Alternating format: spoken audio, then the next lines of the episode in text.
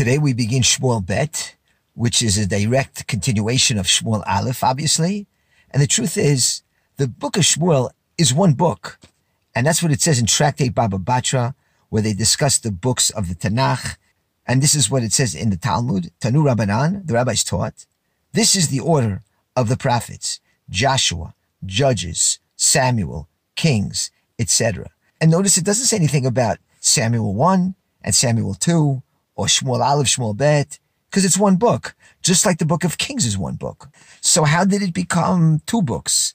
Well, the fact is we're reading the Bible according to the Christian division of the scripture. You see, in the 13th century, the Bible was divided into chapters by the church, and they designated a Shmuel Aleph and a Shmuel Bet, the Kings 1 and Kings 2.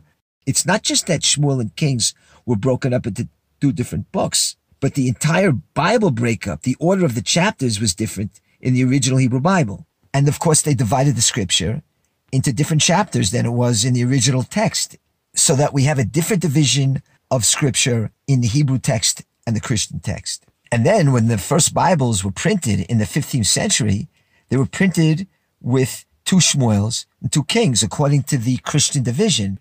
But the original Hebrew manuscripts have a different division, different seder. And so originally there was no break between Shmuel Aleph and Shmuel Bet. It's one coherent story, as we're going to see. The first chapter of Shmuel Bet is a direct continuation of the end of Shmuel Aleph. Now, in some Bibles, they'll put the original chapter numbers as they used to be in the original Hebrew Bible. You can see it on the margins, the original breakup. For instance, what we're going to learn now, Shmuel Bet chapter 1 is actually Shmuel chapter 23. That's the original breakdown.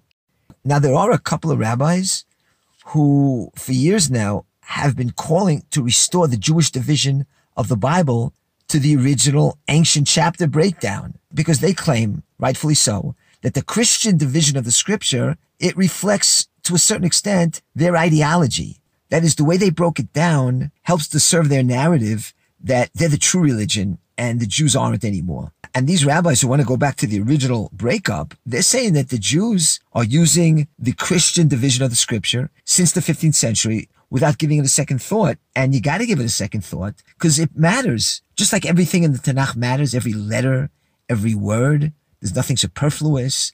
Well, the same thing with the chapter breakdown. Obviously, there's a reason why this chapter ends and the other one begins. And let me just give one example where the Jewish division of the chapters and the Christian division, it really does affect the narrative.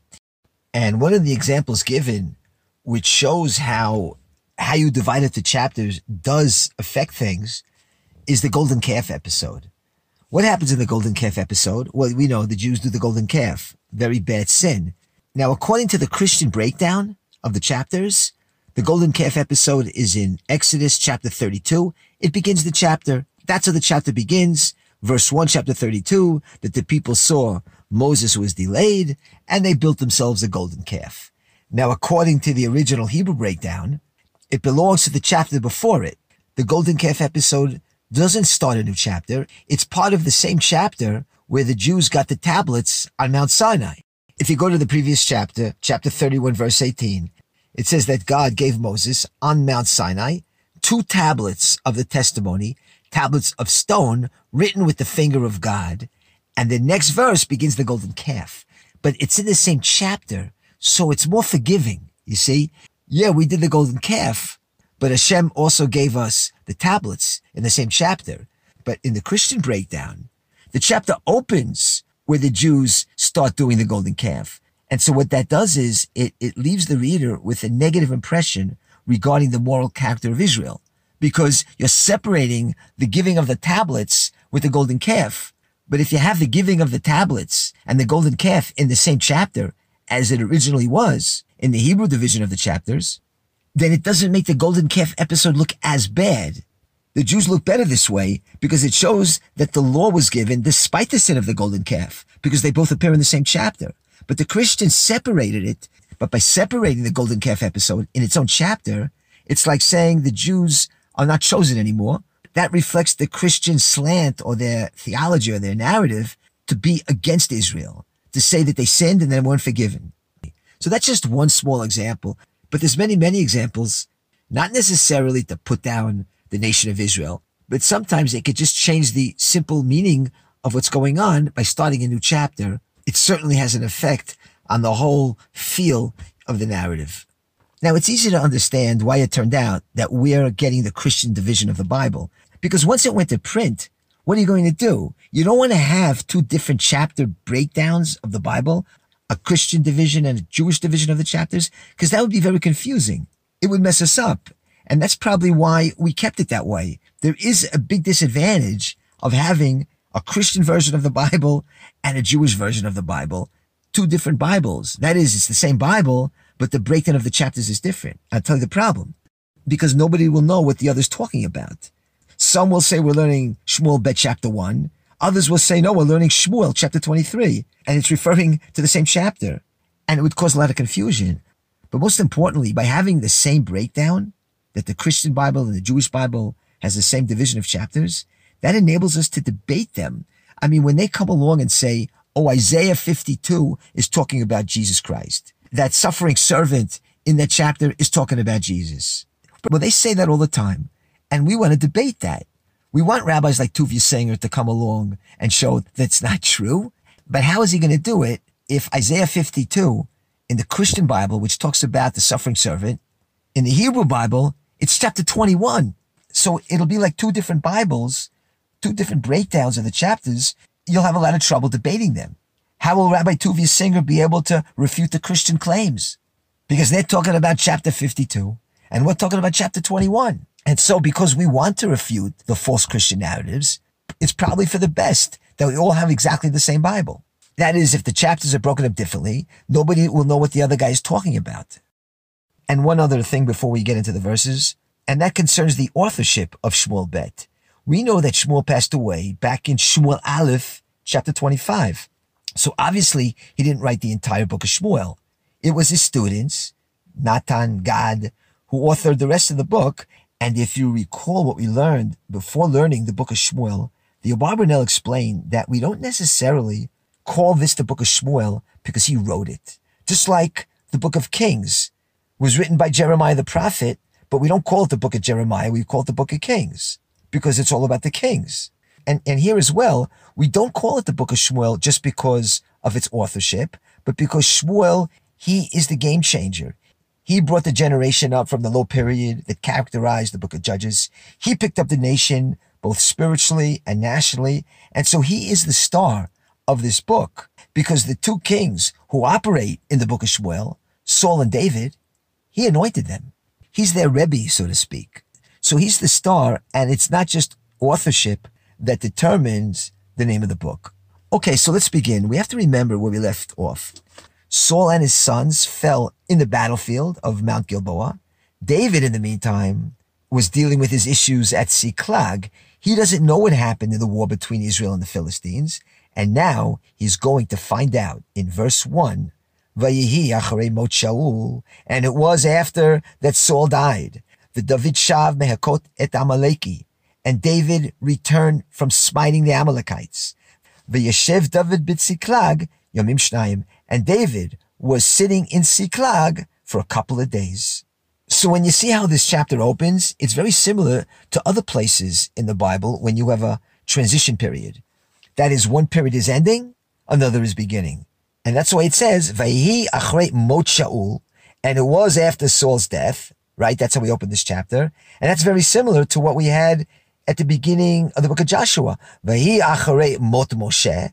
And it was after Moses' death. That's how we start the book of Joshua, who's going to take over for Moses. And then you have at the beginning of the book of Judges, it opens like this. Mot Yoshua. And it was after the death of Joshua. So this is like a classic opening to show a transition period on the way. And what transition are we talking about? Well, we're going from Saul to David. But we'll see that it's not exactly a smooth transition by any means. Anyway, it says that when Saul was fighting in the war, David was in Ziklag, and he knew nothing about the results of that war. He was just in Ziklag trying to rebuild the place after the Amalekites had burned it. And while this is happening, that is, while he's in Ziklag, it says in verse 2, Vehi and it was on the third day, Vihine, behold, Ish ba min a machane, Me'im Shaul. a man came from the camp from Saul, ubegadav kruim, and his clothes were torn, va'adama al rosho, and earth was on his head, and of course those are signs of mourning. Ubevoel David, and when he came to David, v'yipol artzav he fell to the ground and prostrated himself. Okay, so we have this Amalekite running to David. He's going to be the Mavaser here. The Mavaser is the bearer of the tidings. And that's ironic in itself because Saul sinned regarding Amalek, and now this Amalekite is going to be the Mavaser. And Rabbi Kahana points out that it's also ironic that in the beginning of Shmuel Aleph, when the Jews fell to the Philistines and the ark was taken, etc., it was Saul, the Ish Yamin, he was the Mivaser. He was the bearer of the tidings. And we've mentioned before how the Mivaser, the bearer of the tidings, plays a prominent role in scripture because that's how the news was broadcasted. Okay, so the Amalekite is going to tell David what happened in the war between Israel and the Philistines. And that's what verse 3 is, just like this. Vayomer lo David. And David said to him, Amy Tavo, where are you coming from? Vayomer alav. And he said to him, Mimachane Yisrael nimlatati. He said back to David, from the camp of Israel, Mimachane Yisrael, I have escaped. Okay. So at this point, David has to be full of trepidation. He knows it's not going to be good news here. He sees the signs of mourning. He obviously knows that some tragedy has occurred and he knows something bad is coming and he knows it's about the war. Okay, Vayomer of David, and David said to him, Mahaya davar. And David said to him, tell me, know what happened. That is, the Amalekite said, I escaped from the camp of Israel. But he didn't say what happened. So David's saying, know what happened already. Hagednali. Stop playing with me. And now the Amalekite is going to tell what happened. Vayomer, and he said, Asher nasa'am mina milchama. The people fled from the battle. Vegam harbe naflu minam ve'amutu. And many of the people fell and died. Vegam, and also, Shaul ve'yonatan bano metu. And also, Saul and his son Yonatan died. And that is the part that hurts the most. Because David had a feeling that the Jews were going to be defeated, but he was hoping that somehow Saul and Yonatan would survive it. And even though Saul's death is his ticket to the Malchut, He's not happy. He's in mourning, as we'll see. Okay, so now David is going to ask this Amalekite for some more details about what happened. But before he does, I'll bring you some of the commentary of Rabbi Kahana here. He explains the Amalekite's behavior here, that he's really kissing up to David at the beginning, and he lies. Because he says, first off, Yisrael I escaped from the Israelite camp. That is, he's given the impression that he's from the Jewish side. You know, he's part of the Jewish nation. I came from the Israelite camp. He doesn't say who he is. The scripture told us he's an Amalekite, but he's acting like he's on our side. He almost makes himself like he's part of the war effort. Now soon, in a verse or two from now, David is going to interrogate him further and it will expose him because he's going to say under interrogation, Nekra Nekrati Behar Gilboa. He's going to say soon, I happen to be in Har Gilboa. That is, I chanced upon Har Gilboa, he's going to say. What do you mean you chanced upon Har Gilboa? I thought you escaped from the Israelite camp. So he opened up with a lie because he wasn't exactly somebody who was from the camp of Israel, like he said. He was more like a scavenger who was chancing upon Har Gilboa. Okay, so let's see what David asked him now. Remember, he wants more details. So he says to the Mivaser, to the Amalekite Mivaser, he says in verse 5, Ayomer David, Elanar Hamagilo. And David said to the youth who brought him the report, Ech ki met Shaul ve'Yonatan beno. How do you know that Saul and his son Yonatan are dead? And the commentator of the Mitzudat David says that David is asking, is this hearsay? Is this a rumor? Or is this something that you saw with your own eyes? That is, David is hoping that maybe it's not true. He's holding onto a glimmer of hope that maybe it's not true. And now the Amalekite is going to go on a five verse explanation of what he saw. We'll see that no, it's not a rumor. He's going to explain how he was an eyewitness to it and even participated in the death of Saul. Okay, so let's see what this Amalekite Mivaser says. Verse 6, Vayomer Hanar Hamagidlo, and the youth who told him said the following, Nikra Nikreti Behar Gilboa, I happened to be going past Har Gilboa, or I chanced by Mount Gilboa. I happened to be there. Nikreti from the word mikre. Incidentally, I was in Har Gilboa, which as we mentioned is a little bit different than what he said at the beginning. Okay, so he says, I happened to be walking by, and what did I see? V'hine Shaul nishan al chanito, and there was Saul leaning on his spear. V'hine rechev parashim hidbikuhu, and the chariots and the riders were in hot pursuit. Hidbikuhu, we saw that in the last chapter from the word devik. They were chasing him in hot pursuit. They were sticking to him.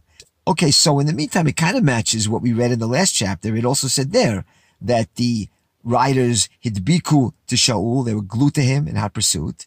But here we see a difference that we saw in the previous chapter. When Saul went down in the last chapter, it said he fell on his sword. Here the Amalekite says that he's leaning on his spear. So that doesn't necessarily contradict. He fell on his sword in the previous chapter. He wasn't able to finish the job. So now he's leaning on his spear. Okay, so how can you reconcile the two versions, what we saw in the previous chapter, where the Tanakh itself was telling us what happened, and this testimony of the Amalekite. So the Radak says that Saul did fall on his sword, like it says before, but he didn't die from it. And so he's in agony, he's weakened, and he's leaning on his spear for support. That's what it means, Nishan al Khanit. He's leaning on his spear. But according to the Ralbag, this is what happened. Saul tried to kill himself by falling on his sword, but it failed to penetrate his armor, so now he's leaning on his spear with all his might, trying to finish himself off. And the Ralbag doesn't differentiate between Chanit, Vecherev, spear, sword. It's the same thing for him. Okay, let's continue in the Amalekite's version of events in verse 7 when he said he saw Saul leaning on his spear. And now he continues. And then he turned around and saw me. That is, Saul saw the Amalekite, and he called out to me. And I said, Hineni, here I am. And he asked me, Who are you? And I answered him, I am an Amalekite. Verse 9. And then he said to me, Amadna Elai umititeni. Please stand over me and kill me. Or please stand over me and put me to death. Why? Ki achzani gashavatz kol od nafshi Now this part of the verse has a lot of interpretations, but the pshat for now, the simple understanding for now is that Saul is in horrible physical agony and he's saying, I'm in my death throes. Just stand over me and stick the spear through me. Amodnailai, that is stand over me to get better leverage. So the spear will penetrate and take me out of my misery. And of course, Saul wants to die before the Philistines get to him, as we saw in the previous chapter. And now in verse 10, this Amalekite obliges. He says like this, So I stood over him and I put him to death. And here's the crown of his head and here's the band on his arms. He thinks David will be happy to get Saul's crown and his band. We'll see in our next shiur what that really may be. But that's the five verse version of events according to this Amalekite youth. Now, this description is obviously something we did not see in the previous chapter in Shmuel 1, chapter 31, where we had a description of Saul's death, where he asked his arms bearer to kill him and he fell on his sword. But we didn't see any of this. This is obviously a, an addition to the narrative of Saul's death. And obviously it's something that happened a little later on. Now, in our next shiur, what we want to do is we want to check out a whole lot of things concerning this version of events. Now, this is probably what really happened, but we'll examine if this Amalekite put a spin on it. I mean, what was he doing there anyway? Was he there during the war like he said he was, that he escaped from the Philistine camp? He says when he got there, the Philistines were pursuing Saul. Was he really there for that? What, he was in the heat of the battle? So there are a couple of problems with this version of this Amalekite. And he's not as innocent as he may appear. And we'll see in the next few verses how David is going to grill him and he'll reveal a lot of holes in this Amalekite's recounting of the events. So stay tuned.